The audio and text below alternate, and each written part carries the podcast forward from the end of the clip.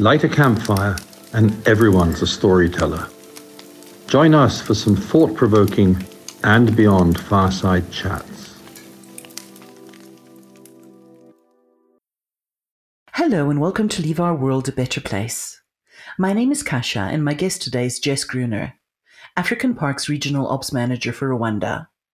Jess will be speaking to us about the African Parks Management Model and describing over a decade of work and rehabilitation that has gone into transforming Akagera National Park into Rwanda's only Big Five wildlife reserve. Jess, thank you so much for coming on to chat to me this morning. It's a pleasure to get to know you and get to know the story of Africa Parks in Rwanda. Yeah, nice to speak to you too, and um, hope hope we can be of some help. Um, before we get right into the details about African Parks, um, what you do, what African Parks does in Rwanda, and Akagera National Park in particular, just give us a little bit of background about yourself. What is your background? How did you develop a passion for nature conservation?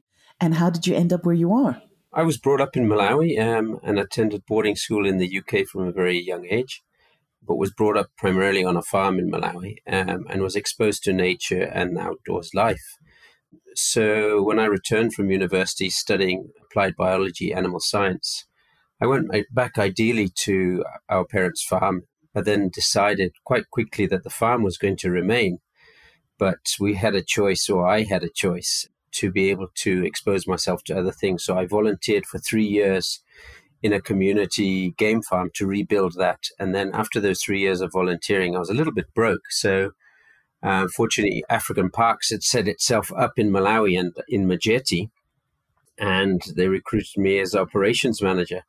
And that was in 2006 and things have materialized since then. You know, I was a young man then, but now we've I've got my wife and three kids, and and we're based here in Rwanda.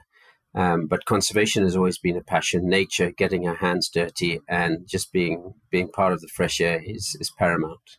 Absolutely, that's pretty special. So, talking about African parks, can you explain a little bit about how the model works? You know, what attracted you to it and why you feel that it works? Obviously, you know, you've been with them for more than 15 years. So, you know, you'd have quite an intimate knowledge of how the whole process works. Yeah, as you said, you know, I've been more than 15 years with African Parks. So, in some ways, I might be a little bit biased, but um, there are very few full management models um, for conservation areas. And this is exactly what African Parks is. It's a it's a full management model of uh, a conservation entity, be it a national park, a game reserve, community reserve. And when I say full, it means from community um, development to park management to tourism to infrastructure and supporting the government with some regulations within those national parks. So, in, in essence, it's like running your own farm um, on behalf of the government. And there are no other models like that in in in conservation that I know of in the continent, or very few that fully manage an entity. Very often they will advise, but not necessarily be responsible for their actions. Okay, so I know that African Parks has used this model throughout Africa to manage the rehabilitation of national parks. And the organization is active in quite a few countries. But I'm curious about Rwanda in particular. Um, African Parks has been working there since 2010, I think. Can you talk a little bit about why Rwanda and Akagera in particular was chosen as a good site um, for African Parks management? Yeah, first first of all, um, African Parks wants to do as much conservation as possible, but obviously there's limitation with funds. Um, you know, we can't be everywhere, but primarily we take on the management mandate of gazetted areas on behalf of governments. And in in the late 2000s, um, a representative from the Rwandan government came to Malawi, Majete, the place where I was working at the time, and actually said, you know what, this would be a great model for Akagera. Um, African Parks doesn't per se go looking for conservation zones but is invited by by governments to to look after um, the the required area. And, and on, in this case, it was Akagera National Park. So African Parks, as one of their processes, came and did a due diligence. And just to give you some highlights on that, Akagera is the only savanna ecosystem in in Rwanda. And the only wetland system. Um, there are four national parks in Rwanda, but they're all different in biomes. So that in itself is very important to protect um, the savanna ecosystem. and that's why African Parks felt it was very, very, how would we say, um, very attractive, but also the progressive Rwandan government is just made it, sealed it in, in, in honesty. Well, Rwanda is really building up a reputation for being extremely committed um, to conservation. Yeah. Yeah, it's it's a it's a very progressive nation on conservation and a multitude of other things. And um, I w- I won't hesitate to say conservation actually bodes well for Rwanda.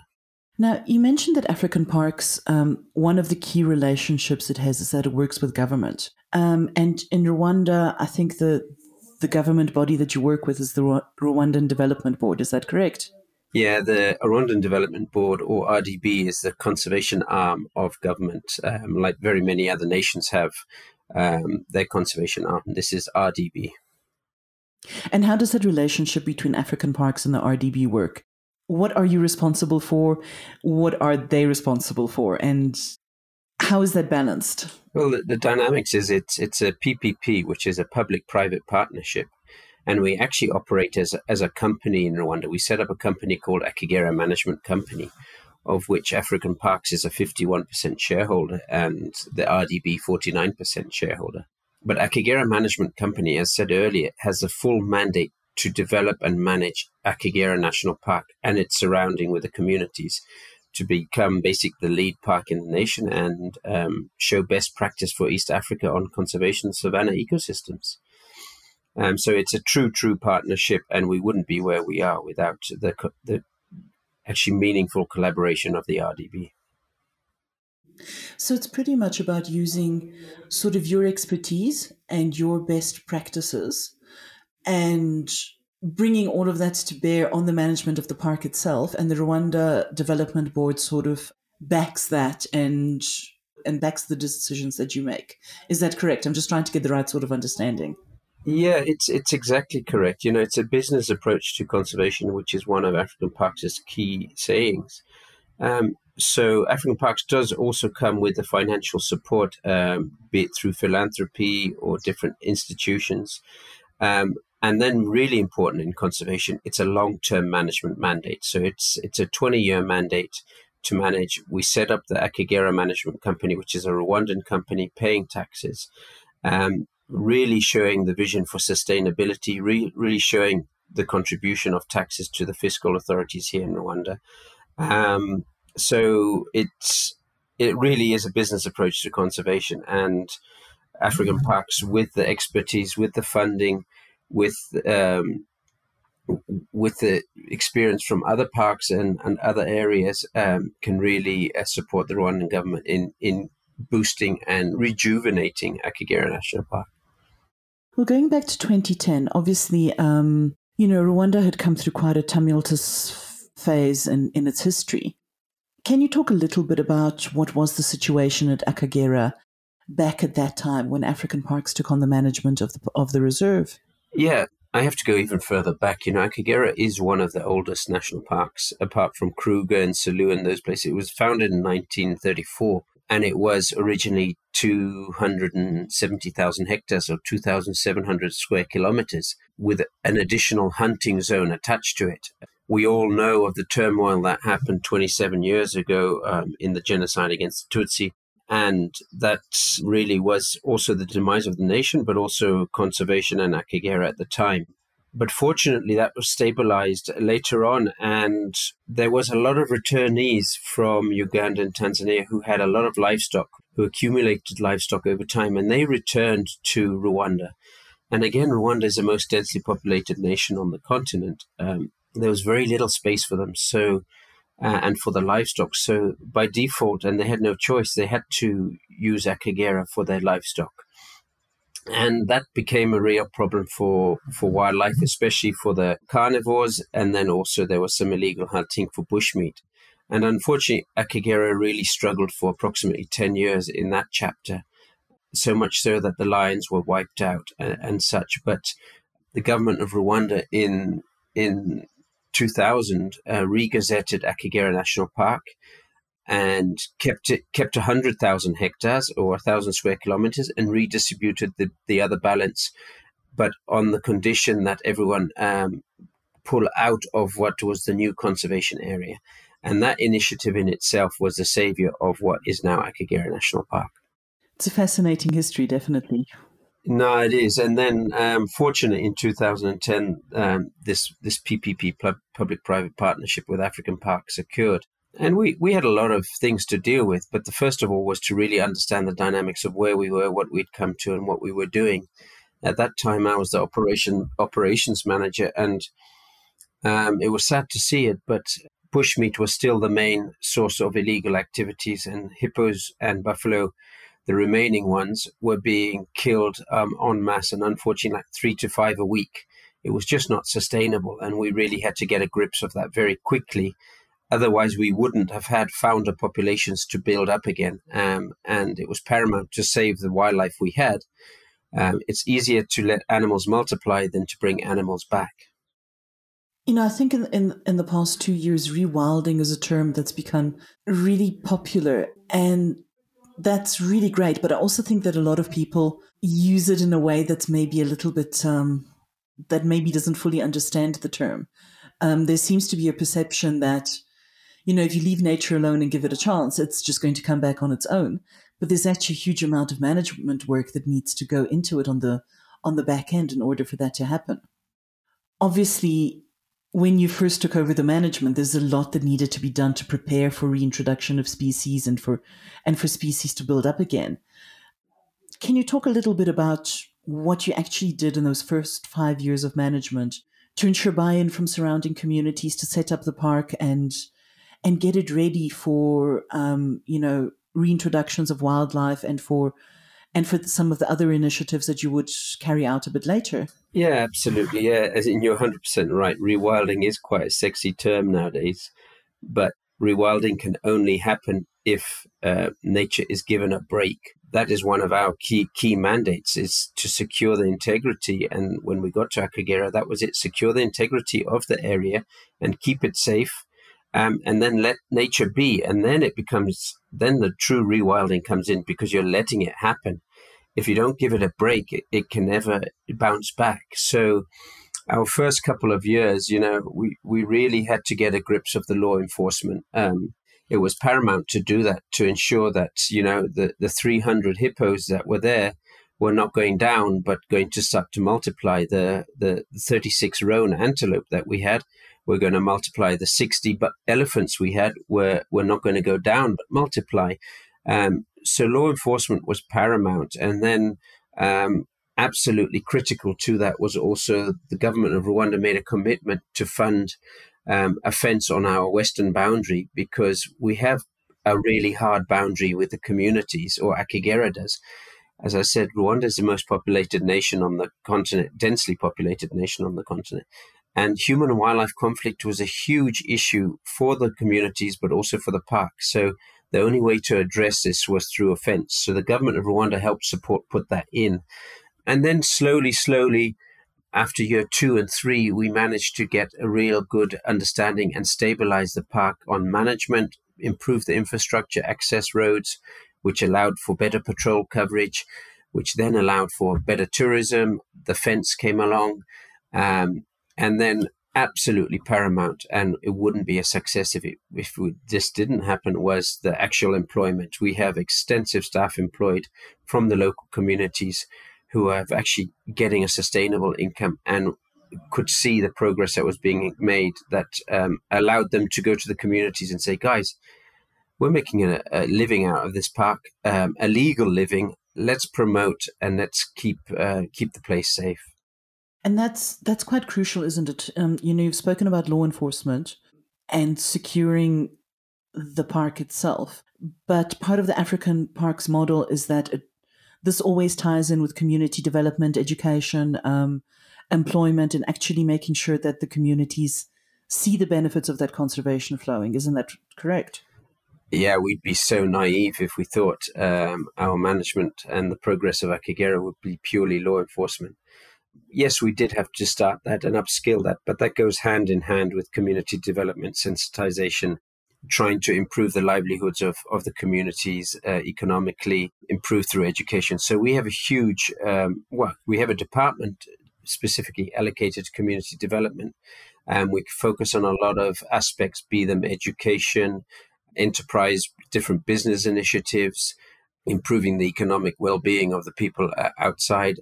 So, and that's not just a one-off; that is continual, and we need to continually improve that, continually sit with the communities, with the local authorities, and address what the needs are, but also try and um, give solutions to it. Um, when I'm personally, I'm not a firm believer of just giving, giving, giving, but helping give build um, sustainable solutions and build, building capacity.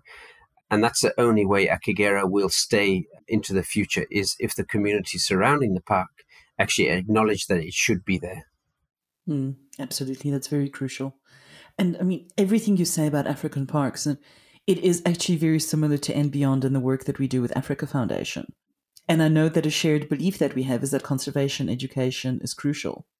Is there stuff that you do at Akagera um, with your environmental education program?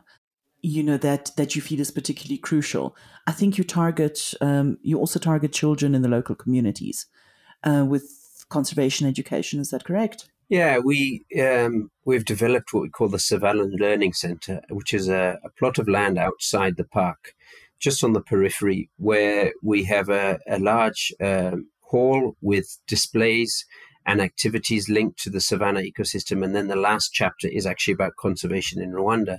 But further to that, we have an a little amphitheater there, and presently building a library and a basketball court. We call it the uh, basically a local local garden where we want to promote practices, um, local practices um, chicken rearing, mushroom farming, all these alternative income generating activities. Um, for example, we have chicken chicken rearing there for eggs, and all the lodges inside the park should be buying the eggs from there, not from Kigali, the capital. So we're trying to be a stimulus at the same time as educational, but also being with the community. Um, it shouldn't be a them and us in the park and outside. So we bring over 2,000 kids a year COVID did have an effect on that. But 2,000 kids a year from local schools around um, the park and 300 adults from local leaders to churches um, from around the park. And just as I said, we've we've also developed a dormitory to house 60 people because now we'd actually like to have further reach within the country of Rwanda where people could actually come and see the savanna ecosystem um, and, and understand Akagera because it is very different to the rest of Rwanda.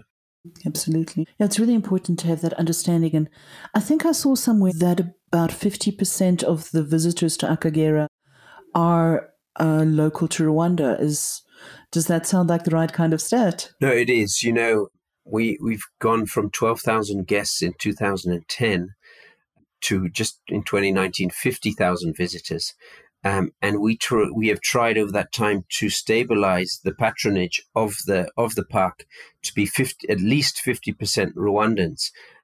We really need Akagera to be for the Rwandans primarily, and we want people to people to come and visit their own park um, in their own um, country without the stigma of thinking it's expensive, um, it's difficult, it's only for tourists this is a good day's retreat for for Rwandans. Um, they can come in a busload. We've fixed roads up so they can actually come as a group of thirty in a in a in a bus, and we have kept the pricing very uh, very low to allow for that.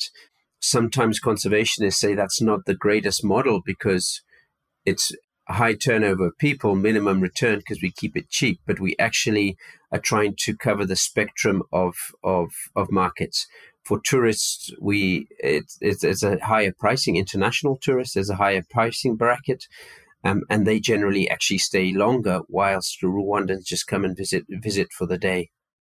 Well, I think it's really important, you know, to build up the reputation of the park. You have to start sort of internally within Rwanda as well, and and just to bring awareness. You know, earlier you were talking about the history of Akagera, and you said it's it's it's been around as long as parks such as the Kruger or the Selous.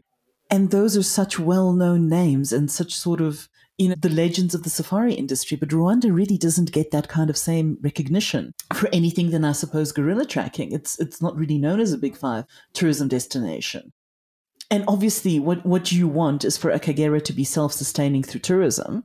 Um, so, are there things that you're doing to change that perception and to create, give it, give it its own sort of share of the limelight as, as a big five destination? Yeah, you, first of all, we really had to st- stabilize Akagera and improve its uh, the product. You know, good law enforcement allowed for multiplication of wildlife and the relaxed wildlife, which then allowed for better viewing of tourism. And that became almost self marketing. And then you're, you're 100% right. When we came in 2010, gorillas was the key product. But also, the Rwandan government has seen that there is a need, and we call it beyond gorillas, a need for selling Rwanda as a whole package, um, one package in itself. You can go to the gorillas, you can see the savannah ecosystem really easily now without jumping in a plane. You know, you can go by road within the day. Within a day, you're at the other national park, and then you can go to Nyungwe National Park, which is also a walking activity um, where you can go and see chimpanzees and be in the rainforest. So that is just the national parks. Then there's a um, a history of, of, Rwanda. Unfortunately, a bit of a sad one, but also a, a history of rejuvenation, um, revival in the last 27 years.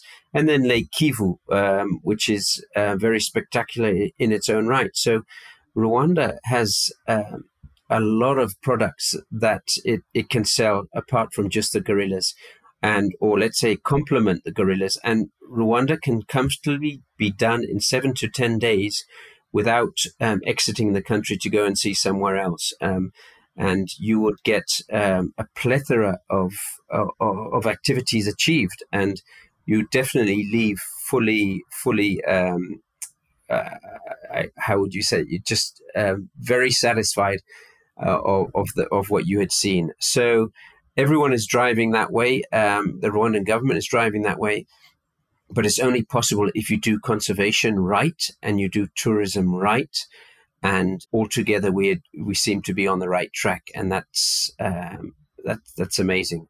Just for example, Rwanda, when we came in 2010, only had a fleet of two to three planes, bit old, but now they have extensive aircraft, over I think 12, flying across the globe, and and that just shows you the progressiveness of this nation. Well, it's incredible diversity, and I think in post-COVID travel, I think we've seen it a lot that people tend to prefer to stick to one destination now and to explore it more in depth. So I think that's only a positive move for for Rwanda. Yeah, it is, and as I said, they've made it easy. Access roads are so good. Public transport um, road roads are good between the parks. It's easy to get into Rwanda. Um, they they've dealt so well with with the COVID pandemic. You know, you get visa on arrival. There's no difficulties there so it's just a smooth operation. Some people say it's Africa for beginners, but you know what? It's it's you you could come again and again because it's just right. That's amazing. Okay, I'd like to go back and talk a little bit more about some of the reintroductions that happened um, at Akagera. So you mentioned earlier that lions had actually effectively gone locally extinct in the park. And I know that that was a species that you targeted for reintroduction and I think it was in 2015 that you um, that the first lions came in. How did you decide that the park was ready for the presence of lions? Um, you know, and then what was the process that you followed? How did you source the lions, bring them in? Um, it must have been a huge project. Yeah, again, sorry to digress, but you know, um, Akagera used to be home to over 300 lions. So that was a huge statement statement in itself when it when it was a bigger place. That's a very significant lion population. Exactly. Um, unfortunately, they were wiped out due to the the lions predating on on the livestock and then being poisoned out. So when we took over in 2010, we actually knew that we wanted to bring back lions, but we had to make it right first. We had to address the issues and really do a lot of community sensitization and then most of all have the predator base for for the lions. And with the commitment of the Rwandan government fencing um, the western boundary, um, and we predator proofed it, um, it allowed in 2015 for us to bring back seven lions, five females and, and two males, um, because the prey base was there, the security of the park was there, the fence was in there. Um, two years of community dialogue had been done to uh, um, com- confirmed to the community that it wasn't going to be a negative impact, we we developed sports events called called the Lion Cup as sensitization.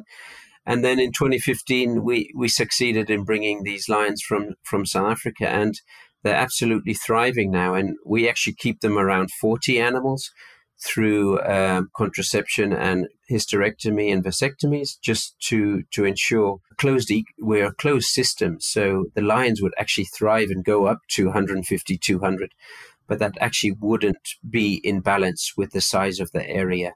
And um, we we want to make sure we have to manage that. Unfortunately when you're a closed closed system you have to manage that. But 40 animals very relaxed a key tourism product and doing really well well, that's actually incredible. I think that in you know less than 10 years the population has gotten to a stage where you actually have to put in management practices to to keep it to a certain level. Having gone from zero to that it's it's an extraordinary success. No it is. And you know i think it's very similar to as i said they came from south africa but the females actually came from Phinda and and the males from tembe. And these these females were already very relaxed um, and being relaxed um, to our the, the new ecosystem in Akagera actually supported them to to not wander far and to quickly start reproducing. So we have some of Phinda's genes here in in Akagera. Ah, that's wonderful.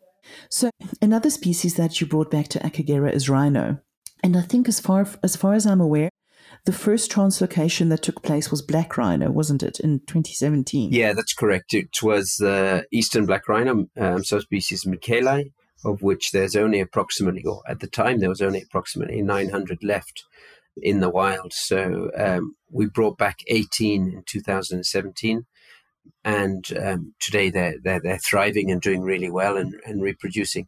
It's a black rhino, so people don't see it that often, but um, we are definitely another range state that has uh, uh, black rhinos uh, purely for conservation, number one. I'm quite curious, what was the motivation for focusing on black rhino first? Was it just a species that did better in the park, or was there a particular reason why you did that first? Um, again, the Akagera did have the eastern black rhinos, and the last one was we have a picture of the last one seen from a helicopter in 2007. But um, as they were secretive, we, we, hear that there used to be approximately 80 black rhino in Akagera.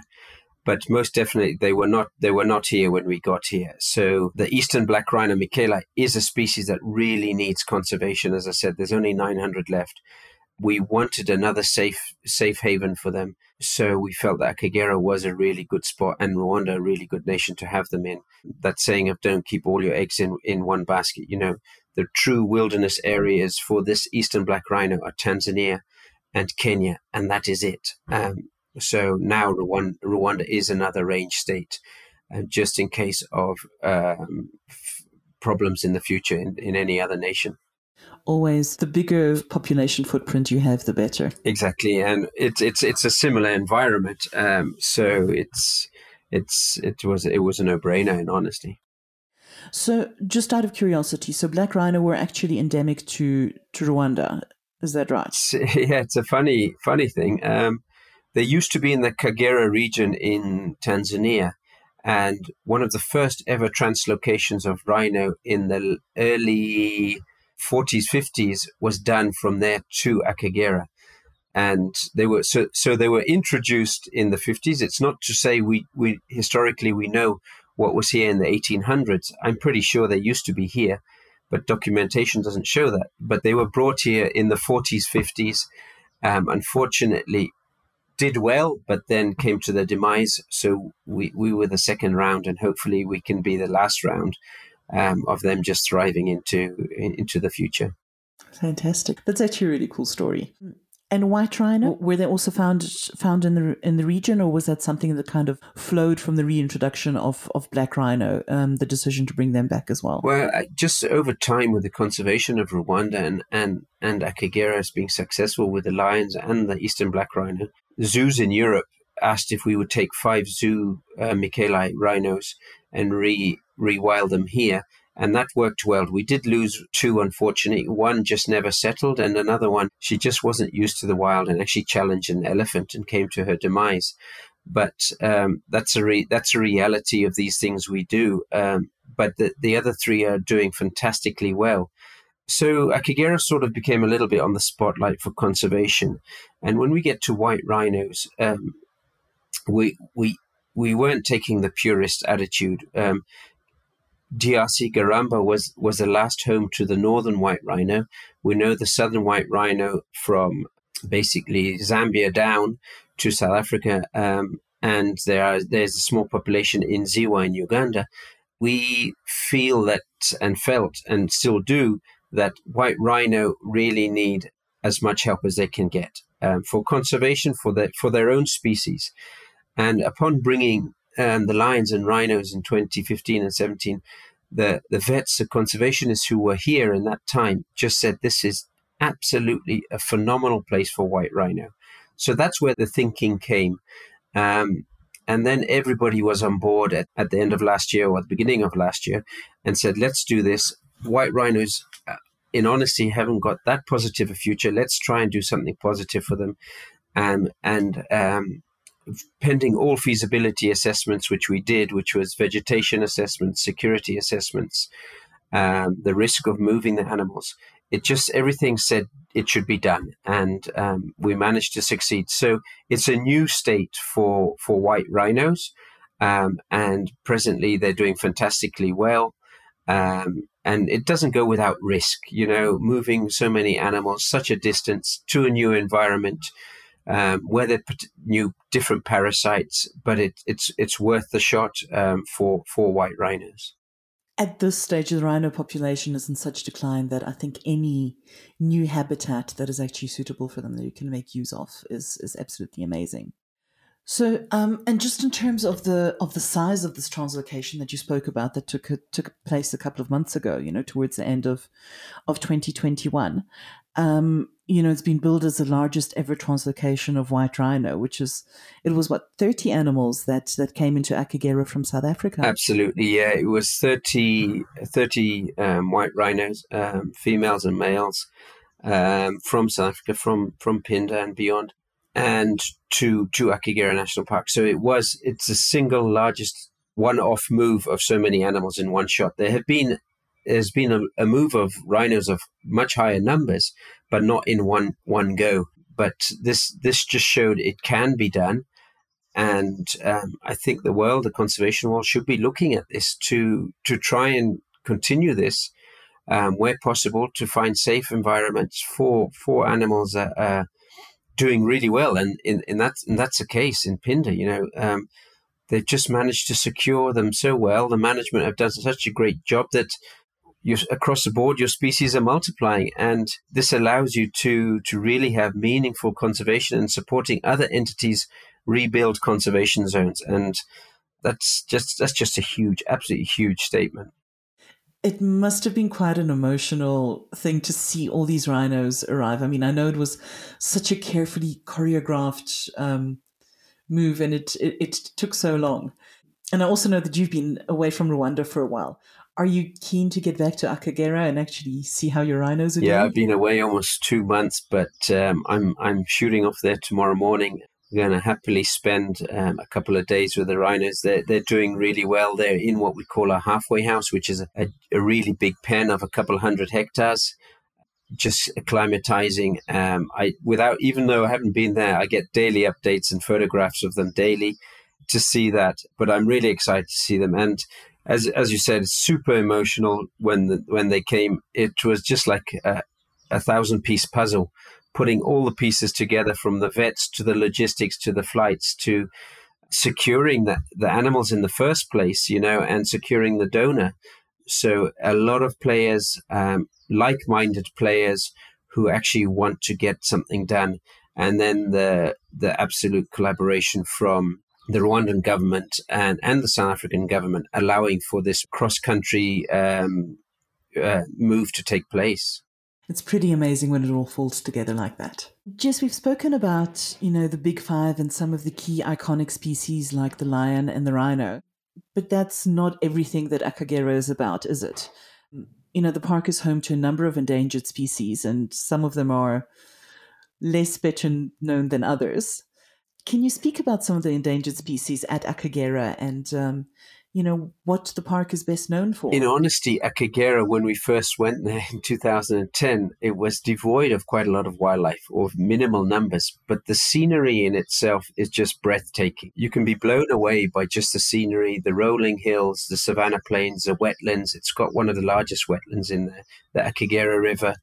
So it just was saying, you know, I'm special, but I need to have animals in me. You know, that this is the term of Akagera. So Akagera is very, very special. And it has over over 400 bird species, almost 500 bird species, which is huge in itself for for a, basically 100,000 hectares. But some of the species have actually come back. In honesty, bringing the lions has actually allowed us to to see more lappet-faced vultures, white-backed and white-headed, which were critically endangered, which have been appearing in the last two years and more frequently. So that is a knock-on effect of good conservation. And then just last December, the Rup- Rüppell's vulture was sighted. So that's that's critically endangered. So those are some of the birds. So not so much the sexy species, but ecosystem management it comes in its entirety. It doesn't come as just iconic species. Obviously, we brought back the lions, lions which numbers are going down across the globe and their habitat is going down. The rhinos, elephants have multiplied from 60 animals to over 130 now. And then we have some key other species like the sitatunga in the swamps and um, the endangered endangered shoebill and are a very good home to actually a very high density of leopards, which are not critically endangered, but are actually are vulnerable. And then we have a few few pangolins. I know Phinda does have some, but but we we have sighted pangolins very very scarce and rare, and only on camera traps. But we are home to a couple of pangolins you know, as, as you say, these may not be the most glamorous or the best known species, but it's just so fantastic to see that diversity returning. It, it does. And we, we, we, we will see that going into the future, I'm sure, uh, more birds coming in that never used to be around. Now, Jess, you've, you've spoken about the significance that Akagera has um, in terms of sort of sa- the savanna species and, and that type of environment. But what the reserve is also known for is uh, is that it's home to Central Africa's largest protected wetland. What does this mean in terms of wildlife diversity and, and bird diversity and the species that the reserve is able to support? And, you know, does it add to the tourist experience that, that people can have in the park? It definitely does add to the tourism experience because it, it adds a, a diversity where people can go out on, on a lake, on a boat cruise, um, can see the swamps, can see the different life that is in the papyrus swamps.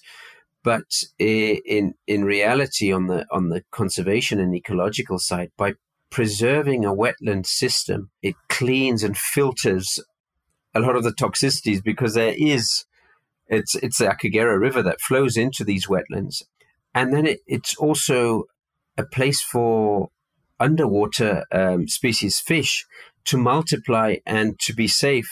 And fortunately restock the rivers further down because the lakes will never be depleted of fish in Akagera because they're let to be. We do have a sustainable um, harvest of, of, of fish by the community, and we do that hand in hand, which has been an absolute huge collaboration with the community and a huge boost to, to them income wise, but also nutritional wise, and a model of co co management of of uh, natural resources. But um, by just preserving that whole place, it actually preserves the environment around and restocks fish downstream, which allows people to have livelihoods. So it's a really big knock-on effect as well in terms of what preserving that that wetland has on the environment all around it. Yeah, the, the conservation value, but the economic value are, are vast. So now we spoke a little bit um, at the beginning about the situation at Akagera when when African Parks started the management of um, of the park. You know, it's now what, 11, 12 years down the line.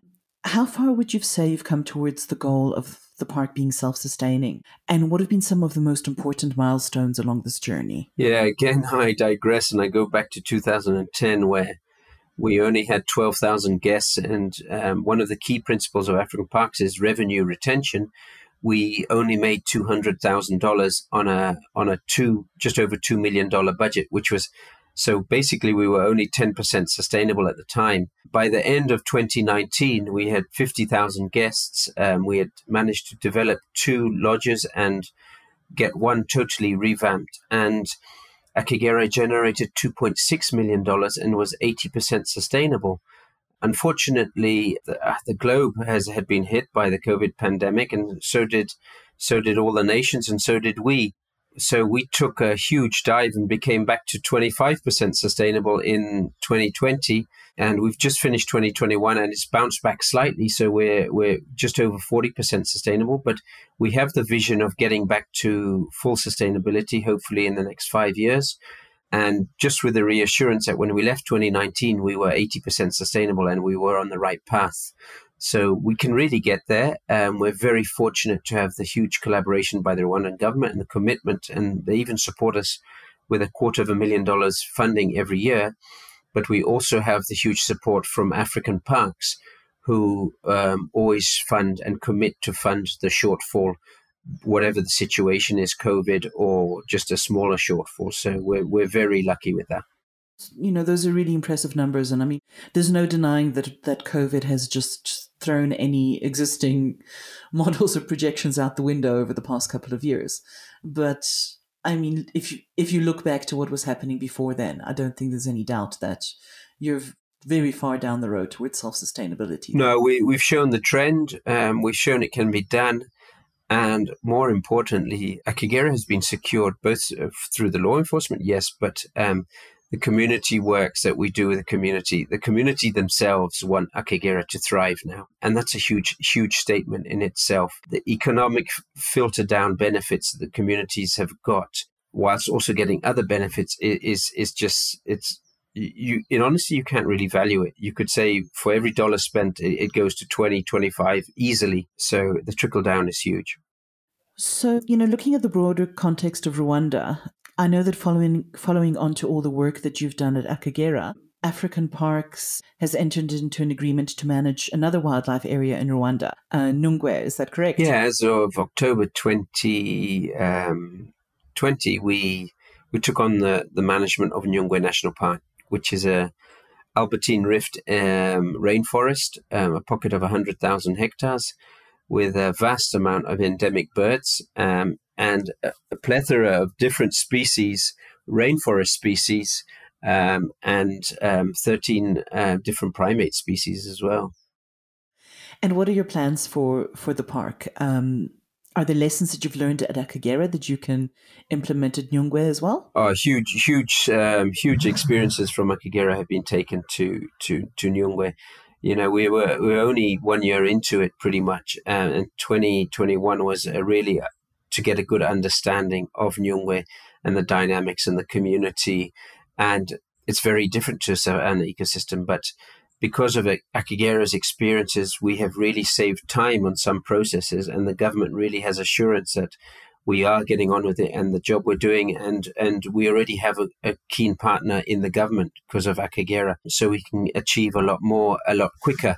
That being said you know the community is quite quite a lot larger um, around Nyungwe and it's very very rural. The the terrain is very harsh very wet so we definitely have to put a lot more effort on the side of community with respect to having more visibility there because the boundary is much greater. There's a higher population density, and the poverty is actually uh, slightly higher. So um, we're really focusing on that at this time. It's been a really fantastic glimpse, um, you know, talking to you of of what Rwanda has to offer, and it's definitely opened my eyes to a lot more of the diversity that the country has. To end off with, is there anything that you'd like to say to, you know, to somebody who's thinking of Rwanda and just equating it with gorilla tracking and, you know, not planning to do anything else in the country other than that? Is there something that you'd like to say to someone like that to persuade them to experience Akagera or other parts of the country? Uh, the most important thing is try and book that ticket to Rwanda and book it for um, a week don't just leave it to the gorillas and don't listen to the stigma historically of, of the history of Rwanda. Things have changed in the last 27 years. Put it on your bucket list and put it on to actually experience Rwanda and that the gorillas is one of the products. But Rwanda in its entirety is is a memory for life. Having chatted to you, and also, you know, hearing everything that is being said about Rwanda and the nature conservation and the, the tourism industry, I have no doubt that it's definitely going to be a shining star of the future. Absolutely. No, we, we hope to keep building it hand in hand with the government and like minded entities. Conservation really does need it. And one of the ways through is through tourism to make it sustainable, community development, and as I said, most importantly, like minded, determined people to, to, to support nature. Jess, thank you so much. It's been absolutely fascinating talking to you. Thank you for making the time to to chat to me. Absolute pleasure. Thank you very much. Thank you for listening to Leave Our World a Better Place. Don't forget to subscribe to make sure that you never miss an episode. If you'd like to find out more about And Beyond, please log on to our website at andbeyond.com.